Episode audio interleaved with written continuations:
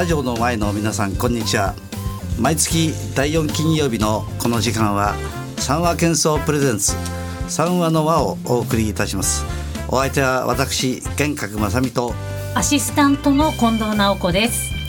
この番組は田無町一丁目にあります三和建装株式会社の玄格正美が交友関係の中からゲストをお呼びしお話を通じてより美しい人の暮らしについて考えていこうという番組です。最後までどうぞお楽しみください。この番組は人の暮らしを美しく三和建装株式会社の提供でお送りします。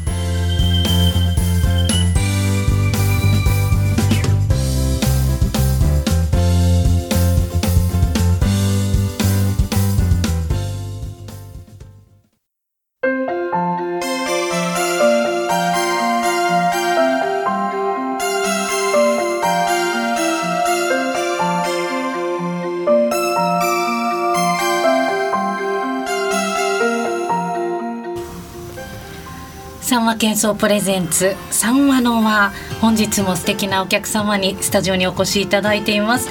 本日のお客様幻覚さんよりご紹介お願いします。はい。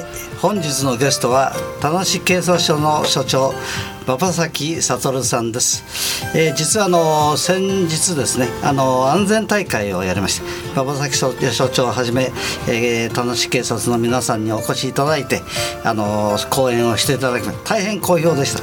それと今私ども結構あの警察に関連する仕事もさせていただいてまして、はい、あの現在はあの四谷警察、あの建て替え事業を今やっているんですね。うちはあのサブなんですけども、えー、結構大きな仕事でしてそこをやってます。それと数年前ですがあのー、やっぱり田無警察署の地下のね、えー、留置場の改修工事などそんなのもやらせていただいたりというふうなことがあっていろいろ縁があるもんですからね、はい、あの馬崎署長にお願いいたしましたはい今日はよろしくお願いいたしますよろしくお願いいたしますはいお願いしますそれでは所長のいろいろと個人的なことも個人的なことっていうとあれですけれども伺っていこうかと思うんですけれども今ちょうど所長に微笑んでいただいてどこかでお見かけしたことがあるなって私思ったんですね。そうなんですよ。あの俳優さんに似てますよね。えー、俳優。何人かいますけどいや高倉健。あれ？うん、まあ両二人足して二で割った感じですかね。両方の剣に似てる、そうそうそう両方剣に似てます。あの、警察の映画とか、ドラマとかにそうなんですよ。出てこられそうな、となんか似てるって言われたことありますか？いやあまりないんですけども光栄です、ありがとうございます。いやすごくこう渋い感じがそうなんですね。出てますけれども、映画俳優でも十分やっていくそうなこの、うん、雰囲気を持ってますよね。えー、ですよね。はい。あの馬場崎所長は現在は田無警察署で署長されていらっしゃるんですが、ご出身はどちらなんですか？えはい、えー、佐賀県のですね、はい、大和町という小さな田舎町なんですけど、まあ自然が多くてですね、山があり川があり、うん、もうそういうところで泥棒になって、まあ遊んでたそんな少年時代であります。そうだったんですね。はい、おいくつの時まで佐賀県にいらしたんですか？19歳まで高校を卒業するまでは、うん、え佐賀で育ちました。はい。玄格さん佐賀は？そうなんです。佐賀ね。だからその小説ね私ね、え北方健三さんのまあそんなに四六時中読んでるわけじゃないんです、えあの方のね「望郷への道」っていうね、はい、あの日経新聞の夕刊連載になったんですよ、えここに出てくるね、はい、あの主人公がまたかっこいいんですね。えーはい、そんな感じでね下がって聞いたもんですから、えー、あの主役のイメージがね私の頭の中取り巻きましたですね。その小説の主人公と馬崎所長が似てる。ね、雰囲気似てるなと。そんな感じです。かつ渡辺県で高倉県、はい、そうなんですね。あ の佐賀県っていうと。食べ物とか特産とかってどういうものなんですか？あの特産は、うん。有田焼とか有名なんですね。焼き物とか。あとはあのこう11月頃になるとバルーンといって、えー熱気球の世界大会もありますしありますね、えー見たことあります熱気球がたくさんこう、えーいっぱいそう。はい、えー、創建ですよすごく、ーはい。そうなんですね。まあ、あとは温泉もありますしね、はもうぜひあのスマホで検索をして、えーえー訪ねていただければなと思いますけどはい。玄格さんご自身は佐賀県旅行いはやそれがないんですあよちょっと行ってみたいところですね。ぜひ行ってみたいと思いますね。所長にご案内いただきたいね。機会があればぜひよろしく、そうですね。えーお願いいたします。ええね。あのはい。あの田無警察にところでねその所長が来られる前、えーはどちらにいたんですか？えーはい、今年の2月の18日にはい。田無警察署長として赴任してきたわけですけど、その前はですね第二自動車警ら隊というところで、えー隊長をしておりました。おー第二自動車警ら隊、はい。隊長すごいですね。うん。自動車警ら隊っていうのは私初めて聞いたんですけど具体的に言うとどういったお仕事なんですか？えパトカーですね、パトカーで街を巡回しながら、えー不審者を見つけたりして、はい。えー地域の安全安心を守っている部隊ですけれども、はい。警察24時とかよくテレビで、えーえーやっていますけど、ええ。あれであの出てくるパトカーは、はい。まあ、全部じゃないんですけど、ええ。ー大概、えーの自動車警ら隊の、えーパトカーが出てます。そうはいなんですね、ってことは所長はその当時警察24時にご出演されたこともあるんですか、あそれは、えー隊員がよく、えーえーあの出てました。あそうか隊長でいらしたんですもんね。隊長の出る機会は一度もありませんでしたけどね。あそうだったんですね、あのさっき第二ということだったんですが東京都内だと自動車警ら隊っていうのは何隊あるんですか？はい、よ4体ありまして、第1自動車警ら隊、はい。第2、えー第8、はい。第9とあります。一二八九ですか、はい。あれ三四五六はどこに行ってしまったんですか、3456は、はい。作らなかったっていうのが、えー本音ですかね。ええはいはいはいはい。じゃあ作らないで四つあって突然八九になるんですか？えー警察の中の話なんですけど、8方面9方面っていうあ。の多摩地区の方はですね、ええ2つ方面があるので、はい。で8方面は第8はい。自動車警ら隊、ええ。で9方面は第9自動車警ら隊、というところで、えーあと23区内は第1自動車警ら隊と第2自動車警ら隊が担当している。はい。分けていらっしゃるわけですね。というと第二はどのあたりを担当されてたんですか？第2は主にあの新宿池袋とか、えーあと、えー小松川ですとか、はい。あっちの方の、そっちの方もですか。えー23区内は上にええ。上の部分がだいたい第二自動車警ら隊で、はい。で、えー下が、えー皇居ですとかあと渋谷ですとか、えー品川ですとかあっち下の方に行くと第二あ第一自動車警ら隊ですね。そうはいいう分け方なんですね。ええ。新宿とか池袋がエリアにあると。まあ、大変大変そうどこも大変だと思うんですけれども、えー、と思うんですけれども。忙しいですね。はい。ですよね。はい、まああの警察というね仕事の関係当然あのいろんなまあ信念ポリシーをお持ちで所長されてると思うんですがその辺についてちょっとお話ししていただけますか？はい、えー最近はあの交番がこう、えー暴漢にあのこう襲撃されて警察官が怪我をするとかっていう事案が、やっぱあの起きてますしね、えーでそれに対してこう装備品ですとかあと資機材なんかを開発はしているんですけれども、やはり何といってもお警察官自体自身が、えー強くえーたくましい警察官でなければいけないなとお考えています、はい。えーそのためにやはり体を鍛えなければいけないので、えー田無警察署には道場があります。はい。で朝毎朝あの柔道剣道の練習で、まあ、私を含めて一緒になって汗を流して、えー体を鍛えているえーところであります、はい。えええ。日々やってんの？だからこんなにスマートでね。スマートで。道着が似合いそうって思いました今、ええ。ありがとうございます。所長相手に剣道をやると署員の皆さんもちょっと緊張しそうな気がしますけどね。なかなか「めん!」っていけなそうな。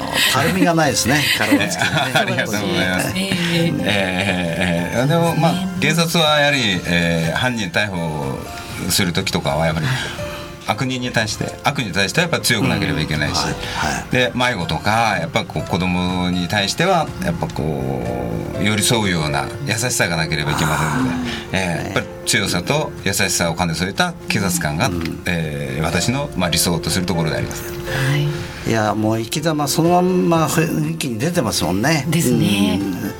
まああの弱気を助け強気、うん、ねその強極軸というね。ありますね。えー、えー、あのいろいろとお話を伺ってまいりましたが、えー、ここで一曲お届けして後半も続きを。はい、はい、曲の時間となりました。はい、今回リクエスト曲は、えー、所長何をお持ちいただきましたか？はい、えー、夏木でそうなんですよ、えー、母の日にっていう曲なんですけれども。先日ね、えー、警察でちょっと打ち合わせをするっていう話したらですね、まあ、ここでもまあ、私どもが応援してるね、夏木で本人がですね、はい、ちょっとあのまあ、えー、顔出しに来られましてね、でまああのこういう曲を、まあ、CD 持ってるんですということで、はい、まあ、何曲か持ってきたんです。その中で母所長がこの歌じゃあリクエストしようかなと、まあ、こうなったっていうことなんですね。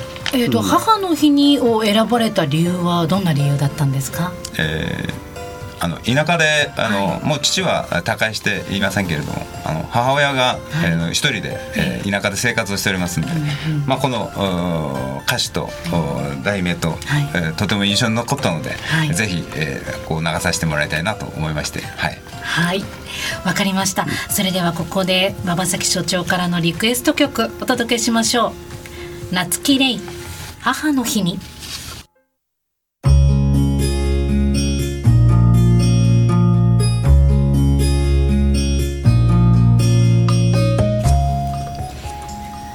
さて後半も引き続き田無警察署署長馬場崎悟さんにお話を伺っていきます。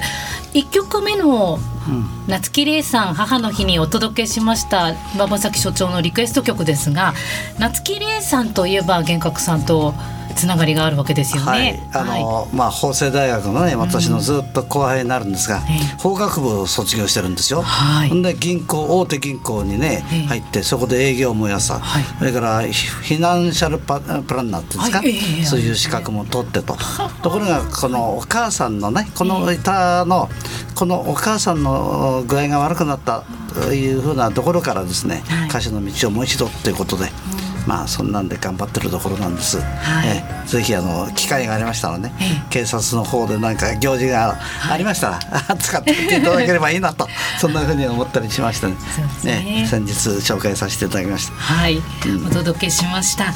さて伺っていきますけれども改めて、えー、所長は田無警察署に赴任されたのが今年の2月ということでしたが、はい。はい、赴任されて田無警察署のこう印象感想を伺ってもいいですか？はい、えーまず第一はやっぱりあの第一印象としては、はい、まあ、街の雰囲気がですね田舎私が育った田舎と同じような雰囲気だなって感じますね。はい、あの緑が多くて、まあ、畑があって、で道路沿いに大きな門構えのお家があって、はい、で大きな木があって、で、えー、そのその時々こう景色を見るたびに田舎をこう思い出す。うんえー、そんな雰囲気ですね、はい、はい、大きな門もあるということですがやはり田無っていう町はこう昔からの大きなお家って多いですよね玄格さん。そうですね、えー、まあ確かにそうですね、えー、まあ佐賀は行ったことないですが、はい、多分佐賀ももっとさらにいいところなんでしょうね、ね、そうですよね、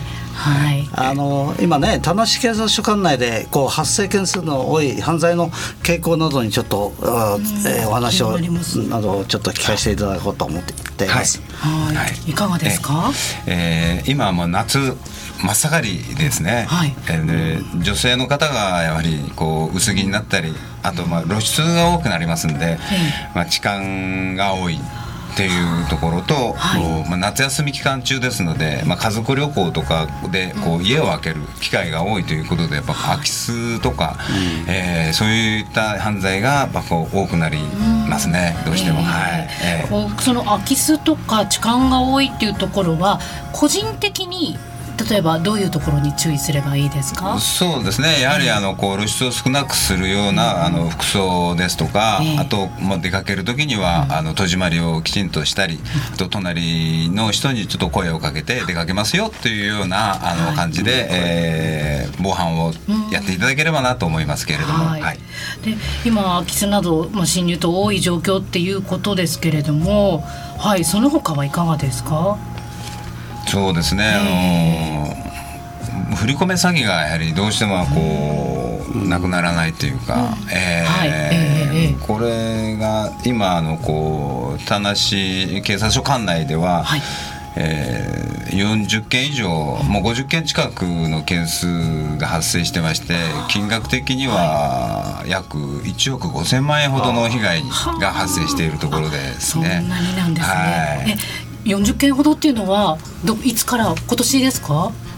今年えー今年に入ってからですね。そうですね。はい。えーですね。いやまあ私もねあの、最近あの防犯協会をお手伝いすることがありまして、先日田無の駅で、あの、えー振り込め詐欺撲滅キャンペーンっていうのをね私自身もあの駅頭に立ちましてねやらせていただきました。そうだったんですか。らまあ我々一般市民の観点からもね、まあ何かできることはないのかなって思っているんですがいかがなもんでしょうか？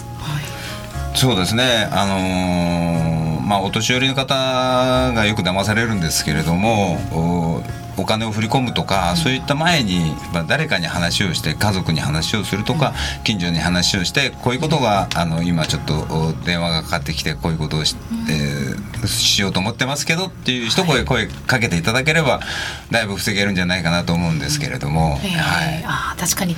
ついついそういう電話取るとあの焦っちゃって焦っちゃいますからね。すぐ振り込まなきゃみたいになっはてしまいますもんね、そこは落ち着いてはい、周りに相談えーもう落ち着いて行動してもらいたいなと思います。うんはい。はい。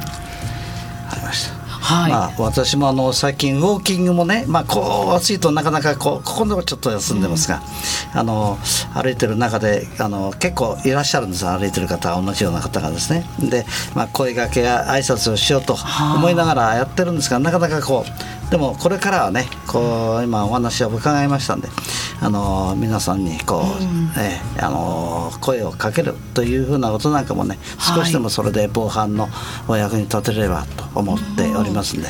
確かに玄格さんから今、まあ、声かけっていうお話もありましたけど実際にその犯罪の発生っていうところで声かけ地域町の人とさっき所長からもお隣の人に声かけてっていうお話もありました、こういうのって防犯につながっていきますよね。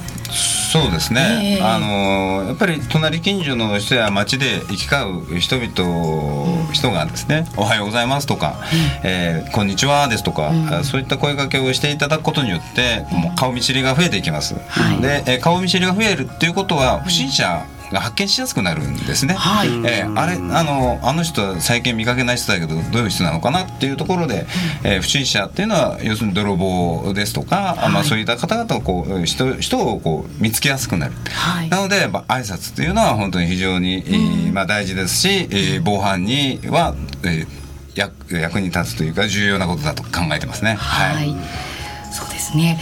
あのーまあ玄格さんウォーキングされるっていうことでしたけど、はい、声かけもそうですけど、時間帯は何時頃ちなみに、すごいちなみに質問なんですが、ええまあ、朝、まあ、どうしても朝できない時はねえ夕方やったりしてます、一日に1回、まあ、約1時間目安にあそんなに歩いてらっしゃるんですか？はい。